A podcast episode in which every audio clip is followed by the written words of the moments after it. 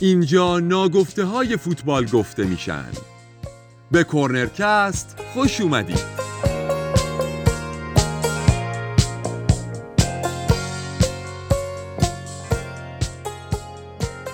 سلام، خیلی خوشحالم که در خدمتتون هستم با اولین قسمت از پادکست های کورنرکاست، پادکست هایی که قراره با همکاری تیم طرفداری و فنبال ضبط و تهیه بشن. من خیلی خوشحال و مفتخرم که میتونم در خدمتتون باشم. تو این پادکست ها ما قراره مسائل حاشیه‌ای فوتبال رو بررسی کنیم، حاشیه هایی که شاید کمتر دیده بشن، درگیری هایی که شاید خیلی توی دوربین نباشن و کنار هم از فوتبال لذت ببریم. من بردیا صرافی هستم و خیلی مفتخرم که در کنار علی واعظ میتونیم امروز اولین قسمت پادکست رو مهمون شما باشیم. منم سلام میکنم خدمت همه مخاطبای پادکست. امیدوارم که از شنیدن این پادکست لذت کافی رو ببرین و استفاده بکنیم. همونطور که بردیا گفت، ما تو این پادکست میخوایم به مسائل حاشیه‌ای دنیای فوتبال بپردازیم. توی قسمت اول ما کلا وارد مباحث مالی تاثیرگذار روی دنیای فوتبال میخوایم بشیم و توی اپیزود اول که یک بخشی از اون هستش میخوایم تاثیر ایجنت ها رو روی دنیای فوتبال بررسی کنیم. در کل این اپیزود ما میخوایم سراغ ایجنت های معروف مثل خورخه مسی تا خورخه مندز و مینو رایولا بریم که نقل و انتقال‌های مهمی مثل انتقال مسی به پاریس سن ژرمن یا برگردوندن کریستیانو رونالدو به منچستر رو بر عهده گرفتن. یا می‌خوایم از بازیکنی صحبت بکنیم که 2 سال پشت هم تونست ارزشمندترین بازیکن سال انگلیس بشه، ولی بدون اینکه حتی ایجنتی داشته باشه خودش به تنهایی قراردادش رو تمدید کرد. در پایان هم می‌خوایم یه جمع‌بندی کلی از نکات مثبت و منفی حضور ایجنت‌ها توی دنیای فوتبال برای شما داشته باشیم. با ما همراه باشید. ممنون از علی عزیز. دقیقاً ما به بهونه این انتقال‌های عجیب و غریب چند سال اخیر فوتبال دنیا که می‌بینیم جابجایی با قیمت‌های نجومی از نیمار گرفته تا امباپه، کوتینیو، دمبله، هازارد، انتقالایی که پولای سرسام‌آور توش جابجا میشه و قسمتیش رو نگاه بکنیم که شاید بیشتر فقط تیتروار اسماشو شنیدیم، اسمایی مثل خورخه مندز، ایجنت‌ها، چیزایی که شاید به طور ریز بررسی نشده باشن.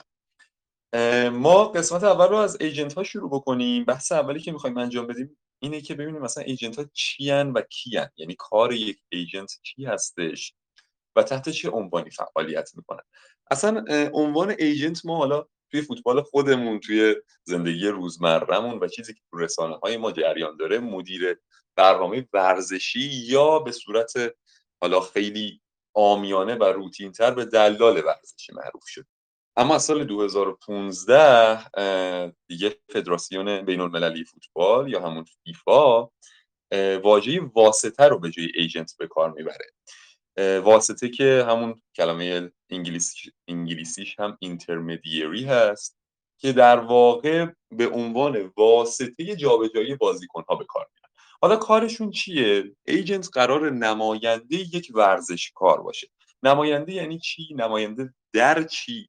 نماینده‌ای که جابجایی یک بازیکن رو بر عهده میگیره و مقداری از اون قراردادی که بین بازیکن و باشگاه بسته میشه به این شخص میرسه. در واقع پورسانتر این انتقال رو دریافت میکنه ایجنت یا همون واسطه. اگر بخوایم به زبان روزمره رسمی فوتبال بریم، واسطه چیزی در حدود 4-10% قرارداد معمولا به عنوان کمیسیون به ایجنت ها میرسه که برخی به صورت شخصی یعنی شخص حقیقی و برخی هم به صورت شرکت یا همون شخص حقوقی فعالیت میکنن که در هر دو حالت هم الان مرسوم هستش و حالا بستگی به کیفیت خود بازیکن ها داره که هر شخص در واقع واسطه گری یا ایجنتی چند بازیکن رو بر عهده میگیره.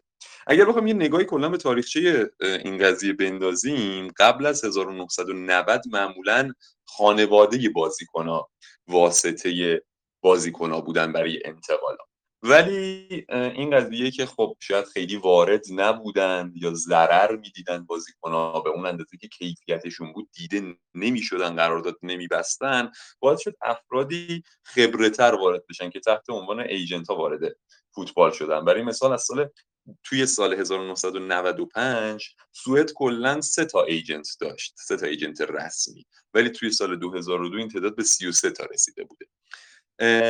5187 تا ایجنت از فیفا مجوز داشتن که 600 تاش هم فقط به ایتالیا بوده، در حالی که از سال 2001 به بعد دیگه ایجنت ها از فیفا مجوز نمیگیرن، از هر فدراسیون به صورت جدا مجوز میگیرن.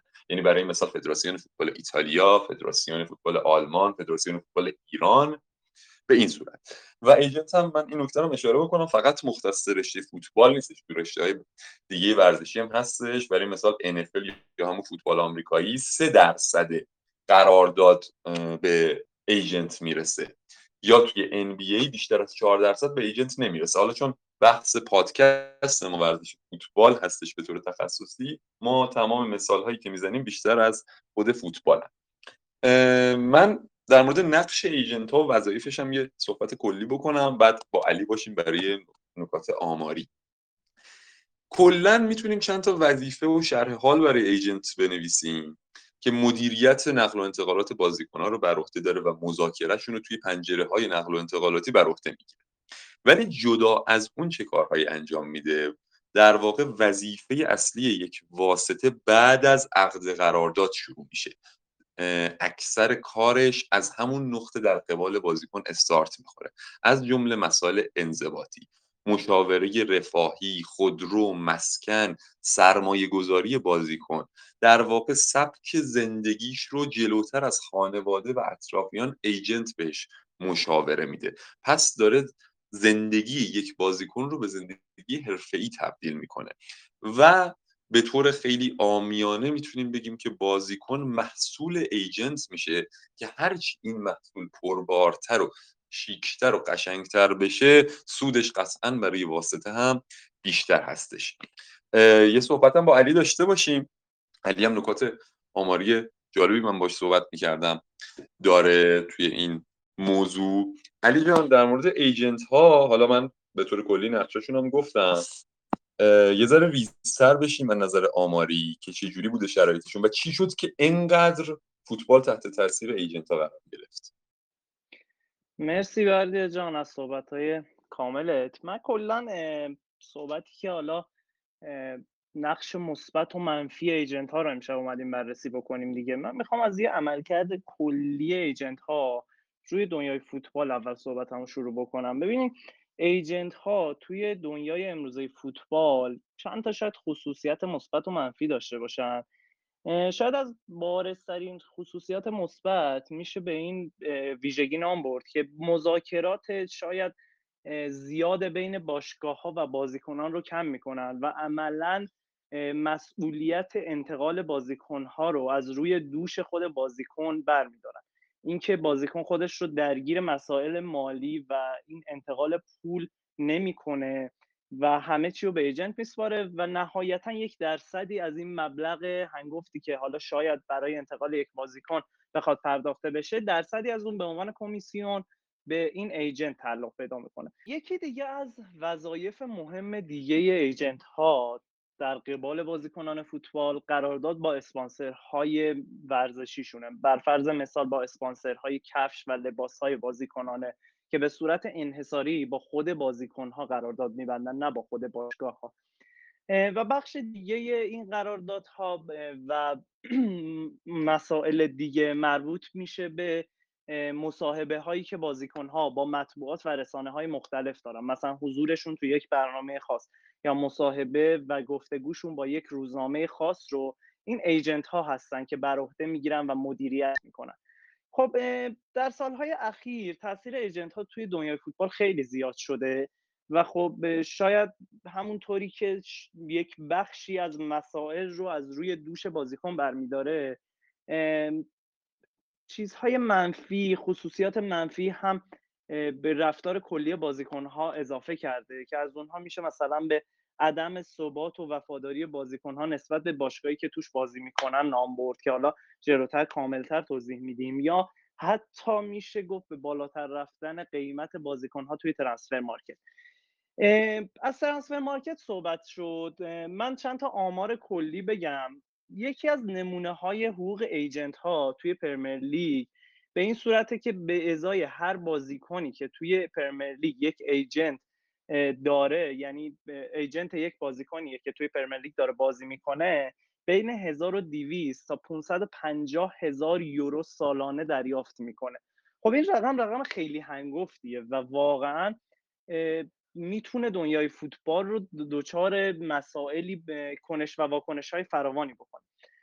یکی از آمارهایی که برای خود من خیلی جالب بود، آمار مجله معتبر فوربس بود که رشد 56% حق ایجنت ها توی پرمیر لیگ از سال 2016 تا سال 2020 رو نشون میداد که این مبلغ سال 2016 تقریباً هولوش 240 میلیون یورو در سال بوده به ازای یک سال، که توی سال قبل به 376 میلیون یورو رسیده و خب خیلی رقم بالاییه که حالا تیم هایی که شاید شاهد درخشششون توی سالهای قبل توی پرمیر لیگ و چمپیونز لیگ بودیم از این قاعده مستثنا نیستن.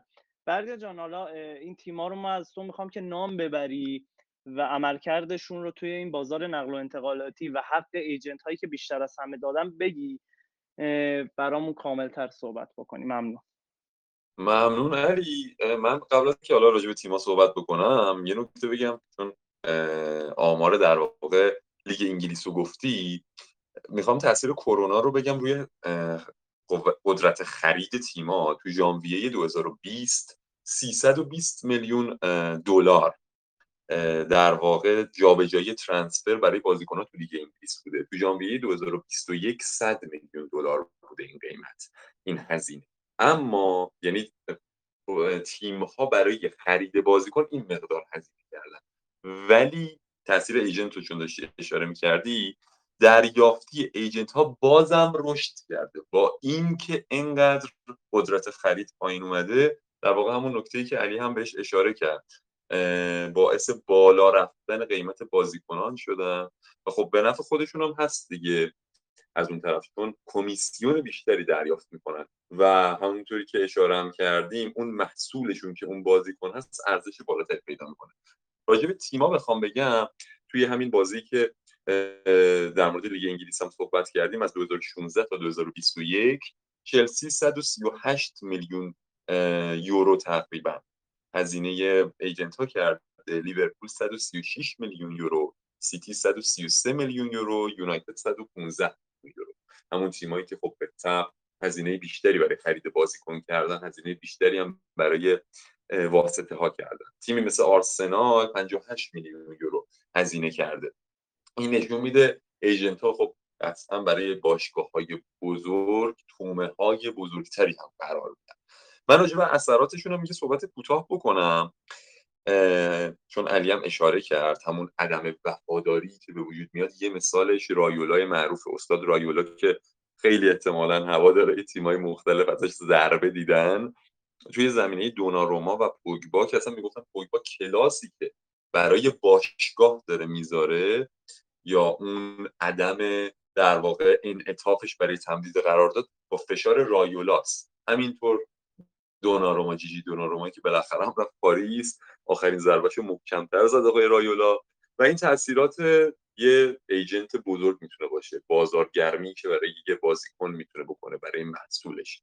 میشه تو یک جمله گفت که فوتبال رو تبدیل به صنعت کرده، صنعتی که درآمدزایی الان توی اون خیلی ارجحیت داره نسبت به اون وفاداری یا جنس خود فوتباله.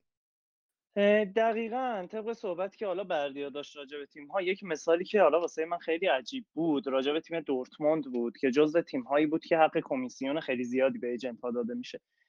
شاید با توجه به نتایجی که توی سالهای اخیر دورتموند گرفته این رقم‌ها خیلی منطقی به نظر نیاد، ولی خب همیشه ما دورتموند رو به عنوان کانال بازیکن‌سازی میشناسیم و همین آقایی که آقای مینو رایولایی که بردیا اشاره کرد بهش، خیلی از بازیکن‌ها رو، بازیکن‌های هلندی معروف، بازیکن‌های کلا شرق اروپا رو منتقل می‌کنه به تیم دورتموند و عملاً یه حق کمیسیون خیلی زیادی رو داره می‌گیره که حالا جلوتر به خود آقای رایولا هم میرسیم.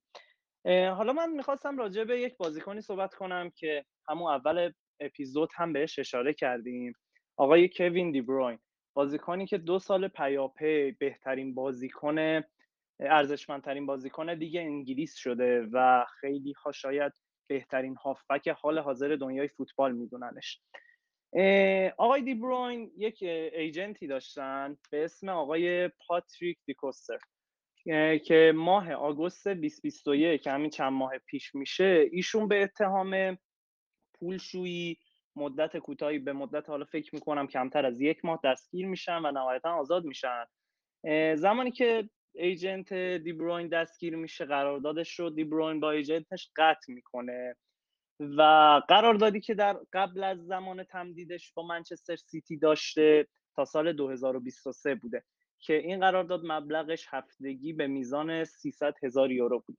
حالا آقای دی بروین در یک اقدام جالب، به جای اینکه بیاد یک ایجنت جدید رو برای خودش در نظر بگیره و استخدام کنه، میره یک دیتا آنالیست و یک وکیل استخدام میکنه، به این صورت که دیتا آنالیست میاد تأثیر کوین دی بروین رو بر روی تیم منسیتی و افتخارات تیم منچستر سیتی در چند سال اخیر بررسی میکنه و در اختیار مدیران تیم منچستر سیتی و پپ گواردیولا میده.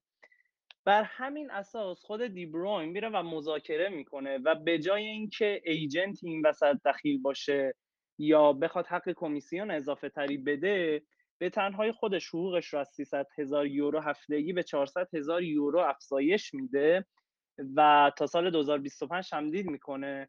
حالا قبل از اینکه کریستیانو رونالدو منتقل بشه به منچستر، بالاترین میزان حقوق توی لیگ انگلیس بود که حالا با اومدنش تبدیل به دومین نفر شده توی این لیست آقای کوین دی بروین. و این اتفاق یه مقدار شاید ایجنت ها و دنیاشون رو به ترس و واهمه انداخت که شاید بازیکن ها خودشون هم میتونن این قراردادها رو ثبت بکنن و دیگه اون حق کمیسیونی که بردیا اشاره کرد 4% تا 10% دیگه به این ایجنت ها تعلق نگیره و خود بازیکن ها باشن که این وسط رابط خودشون میشن با باشگاه ها.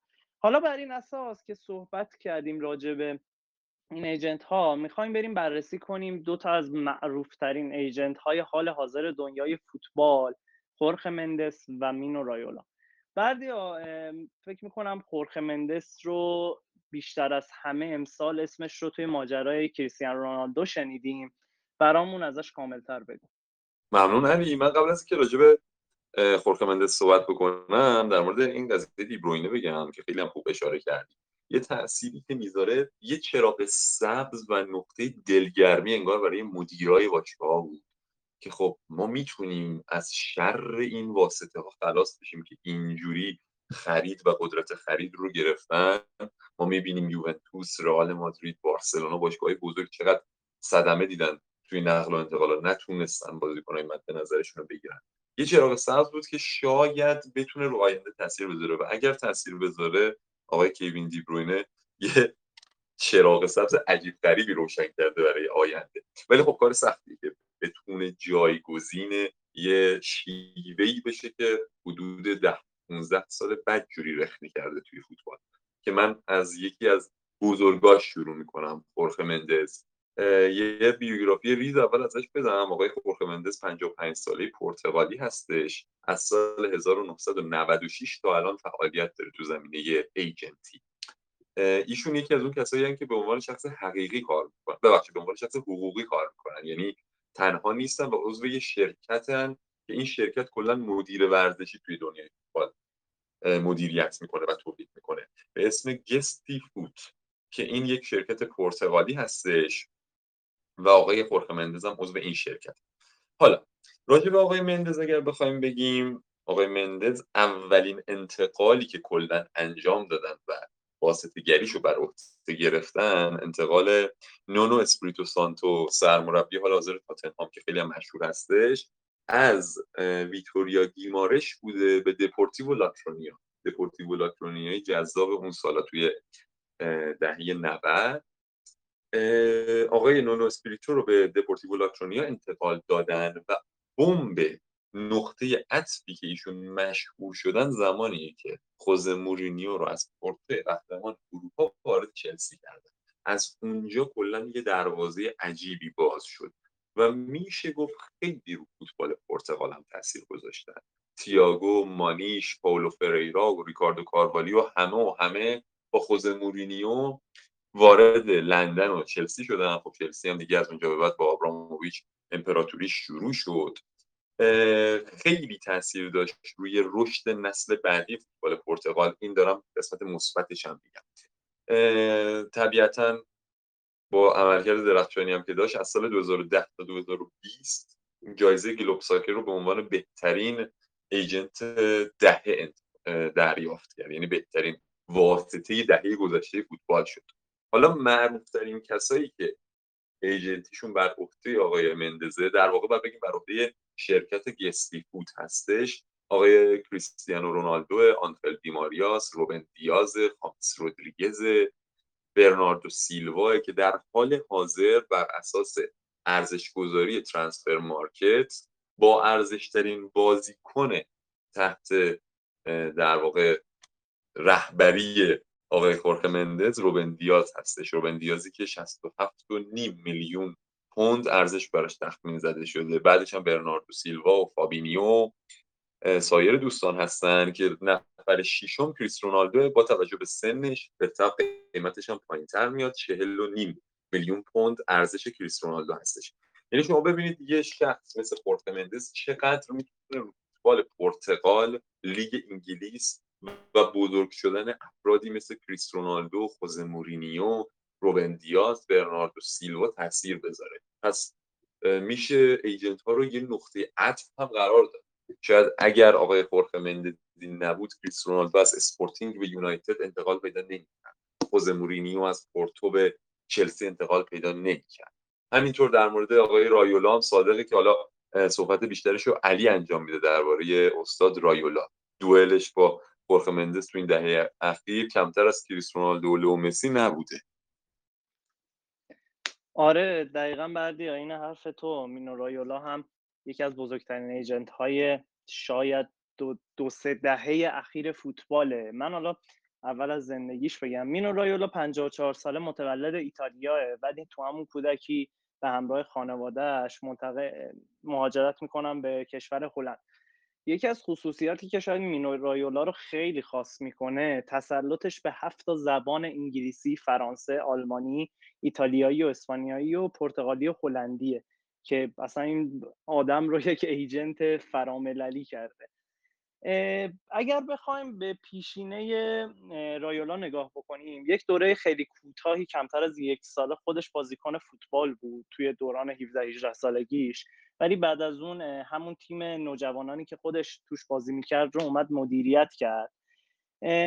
توی فکر میکنم هلوش سال 92 یا 93 بود که وارد دنیای ایجنتی شد و ابتدا کارش رو توی مؤسسه ایجنتی آغاز کرد که بازیکنای هلندی رو به لیگ ایتالیا منتقل می‌کردن، بازیکن‌های شاخص هلندی که شاید شاخص‌ترین این انتقال‌ها انتقال دنیس برکمپ توی سال 93 به تیم اینتر میلان بود. پس از یه دوره کوتاهی که توی این مؤسسه کار کرد، مینو رایولا خودش مستقل شد و به صورت شخص و شخصیت حقیقی کار ایجنتی رو بر عهده گرفت. توی این سال‌ها که همزمان و مصادف بود با یورو 96، شاید اولین انتقال بزرگی که خودش به صورت شخص انجام داد انتقال پاول ندوت از اسپارتاک پراگ به لاتزیو بود که توی یورو 96 با درخشش فوق‌العاده‌اش حتما به خاطر میارین که چک رو هم تا فینال تونست برسونه پاول ندوت. بعد از اون دقیقا مثل آقای خورخه مندز اومد و یه شرکت ایجنتی درست کرد و در قالب شخصیت حقوقی کارش رو ادامه داد. شاید توی سالهای اخیر سر ماجرای انتقال پوگبا به منچستر خیلی اسم رایولا شنیدیم، انتقالی که رقم خیلی زیادی داشت. فقط 25 میلیون یورو از این انتقال تو جیب آقای رایولا رفت. بازیکن‌های خیلی معروفی توی سالهای دهه 90 و این دو دهه اخیر فوتبال زیر نظر مینو رایولا بودن. از جمله اونا میتونیم به رایکارد و برکمپ نام ببریم یا پاول ندوت. بازیکن‌های حال حاضر مثل زلاتان یا بالوتلی که دوران درخشش عجیب غریبی داشت و افول کرد. پوگبا، دلیخت، جواهر شاید این لیست ارلیک هالندی باشه که توی دورتموند داره بازی میکنه، بازیکن 21 ساله نروژی که قیمتش توی مارکت حال حاضر فوتبال 130 میلیون یوروه. بازیکنی که فقط برای انتقالش مینو رایولا امسال هر تیمی دست میذاش روش فقط میگفت 45 تا 45 میلیون یورو باید حق ایجنتی منو بدین. خب این رقم خیلی عجیبه. این رقم شاید با همین رقم بازیکنایی مثلا گریجمان امسال با 40 میلیون یورو داره منتقل میشه. از بازیکنای دیگه که حالا نام بردیم دلیخ بود و دونارومایی که به صورت رایگان و فری از میلان منتقل شد به پاریس سن ژرمن و پل پوگبا، مارکو وراتی و هزاران و هزار بازیکن دیگه‌ای که زیر نظر مینو رایولا توی فوتبال اروپا دارن بازی میکنن و شاید تأثیر خیلی زیادی واقعا مینو رایولا توی انتقال بازیکن‌ها داره تا مثلا یک جایی میبینه که مثلا یک باشگاهی باش کنار نمیاد، سریعا بازیکنش رو به یک باشگاه دیگه پیشنهاد میده. به هر حال مینو رایولا و خورخه مندز دو تا مثال از دنیای بزرگ ایجنت‌ها توی فوتبال اروپا و کل فوتبال دنیا هستن که شاهد تأثیرشون شاید توی سالیان اخیر خیلی بیشتر از سالیان قبل روی فوتبال بودیم. ممنون علی.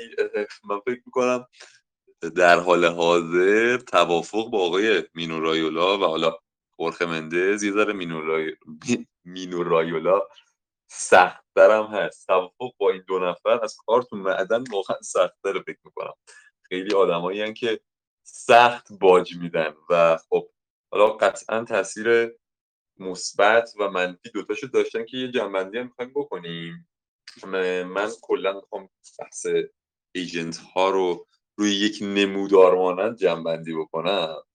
اگر بخوایم حسنا بدیاشون رو بگیم، طبیعتاً و زمانی که خانواده ها ایجنت یا واسطه بازیکن و باشگاه ها بودن، احتمالاً ارزش بازیکن ها اونجوری که باید شاید دیده نمیشد.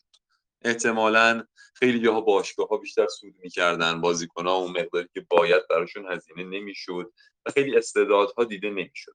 جدا از اون زندگی حرفه‌ای رو شاید خیلی خوب یاد نمیگرفتن، چون بالاخره پدر، مادر یا هر کس دیگه که ایجنت نباشه به طور رسمی احتمالاً از دنیای روز هم دیتاهای لازم رو نداره برای اینکه یک ورزشکار بتونه زندگی حرفه‌ای داشته باشه. پس به خاطر همین شد که واسطه‌ها نفر اول زندگی بازیکنان هم شدن. یعنی از جایی که اومدن نفر اول زندگی دیگه توی ساختن یک زندگی حرفه‌ای اون واسطه‌ها بودن. این هم تاثیر مثبت. ولی از طرف دیگه اگه بخوایم نگاه کنیم، بازیکن‌ها کالا شدن. کالایی شدن که خب برای ایجنت ها هرچی ارزششون بالاتر میرفت سودش هم بیشتر میشد. باز بخوایم مثبتش رو نگاه کنیم، استعدادهایی که همونطور که علی هم گفت پاول ندوت، روبن دیاز، کریستیانو رونالدو، خوزه مورینیو، شاید اگر ایجنت های درجه یکی نبودن اینا اونجوری که باید شاید دیده نمیشدن، زندگیشون حرفه‌ای نمیشد، اون بازار هم هرج و مرج میشد. بازار نقل و انتقالات قطعاً بدون ایجنت ها خیلی هرج و مرج داشت. ولی دوباره بخوایم نقطه مقابلش رو بگیم، فوتبال رو حالت داد و ستدی گردن. یعنی داد و ستد به جای اون تعصبی که باز بهش اشاره کرد، تعصبی که شاید قبلا خیلی ارجحیت داشت ولی الان دیگه اون داد و ستده، مذاکره و پول ارجحیت داره. پس میشه گفت الان پول نقش اول رو بازی میکنه. برای اونایی که به شکل اصیل فوتبال رو دوست دارن میدونن که اون تعصب خیلی جذاب‌تره از اون پوله و به خاطر همینه که منم اشاره کردم هوادارهای تیمای مطرح ارادت خاصی کلا به آقایون رایولا و خورخه مندز دارن. و یکی دیگه از چیزایی که با بولد شدن و پررنگ شدن واسطه ها اتفاق افتاد، قطعا فساد هم بیشتر شد. برای مثال همونطور که علی هم گفت دی بروینه، فساد قطعا با پول زیاد بیشتر میشه و اینم یکی از نکات منفیه. همیشه کلا وقتی یک مسیری استارت می‌کنه نکات مثبت و منفی با هم میان و الان هم تو دنیای فوتبال همینطوره. استعدادهایی میان که به لطف ایجنت ها اومدن، سرلینگ هالند، ولی از یه طرف فساد زیاد میشه و پول‌های هنگفت وارد فوتبال میشه، فوتبال حالت کالا و درآمدزایی پیدا میکنه. در هر صورت این بحثی بود که ما می‌خواستیم امروز داشته باشیم. حالا علی هم جنبندی داره برای پایان بندی و نتیجه گیری بحث. هری جان بقیه بحث با شما تا اینکه یه جنبندی بکنیم قسمت اول رو. امیدواریم که تو قسمت‌های بعدی هم بتونیم این بحث رو کاملش بکنیم. بله ممنون بردیا. ببینیم به هر حال ایجنت ها اشخاصی هستن که چه بخوایم چه نخوایم توی دنیای امروزه فوتبال تاثیر زیادی میذارن. حالا به صورت کلی بردیا مباحث مثبت و منفیش رو بررسی کرد و خب شاید خیلی ها فقط این روزا دارن تاثیر منفی ایجنت ها رو میبینن و اون تاثیر مثبتی که شاید استعدادها رو زودتر، مثلا اگر هالند شاید توی دهه 90 بازی میکرد شاید 3-4 سال دیرتر شناخته میشد و به این زودی شناخته نمیشدن این بازیکنها و به تیم‌های بزرگتر به این راحتی شاید منتقل نمیشدن و ارزش اونها دیده نمیشد. به هر حال ایجنت ها به صورت چه غیر مستقیم چه مستقیم دارن روی دنیای فوتبال تاثیر میذارن و امیدواریم که حالا این تاثیر مثبت باشه و شاید دیگه اون وفاداری سابق بازیکن‌ها، این که بازیکن‌ها تک باشگاهی باشن رو ما خیلی نمی‌بینیم و به ناچار مجبور میشن که توی چند تا باشگاه بازی بکنن، ولی چیزیه که به هر حال طرفداران فوتبال باید باش کنار بیان و بپذیرن.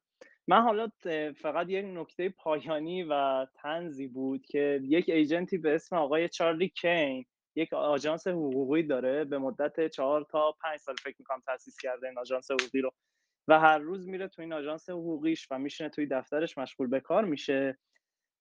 آقای چارلی کین تنها ایجنت یک بازیکنه به اسم هری کین و توی این 4-5 ساله شاید فقط قرارداد این بازیکن رو فقط تمدید کرده. شما فکر کن یک شخصی هستی میری سر کار 5 ساله و فقط تنها کاری که کردی یک تمدید قرارداد بوده. یه نسبت فامیلی داره با هری کین؟ آره برادرشه. ها همین، چون خیلی ها هنوزم همون قضیه نسب فامیلی هستش دیگه، مثلا نیمار و مسی هم پدراشون ایجنتشونن. حالا هری کین هم که امسال نرفت منچستر سیتی تا ببینیم بالاخره بازیکن منچستر سیتی میشه یا نه.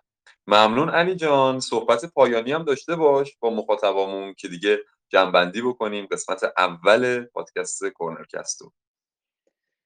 خیلی ممنون که توی اپیزود اول همراه ما بودین. امیدوارم که از شنیدن این اپیزود لذت کافی رو برده باشین. حتما با نظراتتون، انتقادهاتون ما رو کمک و راهنمایی بکنین. به هر حال همیشه قسمت‌های اولی یک پادکست دارای نقاط ضعف زیادیه و امیدواریم که رفته به رفته هر قسمت با شما کاملتر بشیم و چیزی رو ارائه بدیم که شما از ما می‌خواید. تا قسمت بعدی پادکست، خدا نگهدارتون. ممنون علی، ممنون از شما مخاطبای عزیزمون، ممنون از تیمای طرفداری و فنبال. ما خیلی خوشحالیم که میتونیم پادکست‌های فوتبالی کورنرکاست رو با همکاری طرفداری و فنبال ضبط کنیم و در اختیار شما بذاریم. همونطور که علی گفت حتما با نقداتون، پیشنهادات و انتقاداتون ما رو راهنمایی کنید. ما از نقدای شما استفاده می‌کنیم تا هر قسمت بتونیم به ایدئال نزدیک بشیم. مرسی که ما رو گوش دادین. امیدوارم که همراه ما باشین. ماییم و شما فوتبال.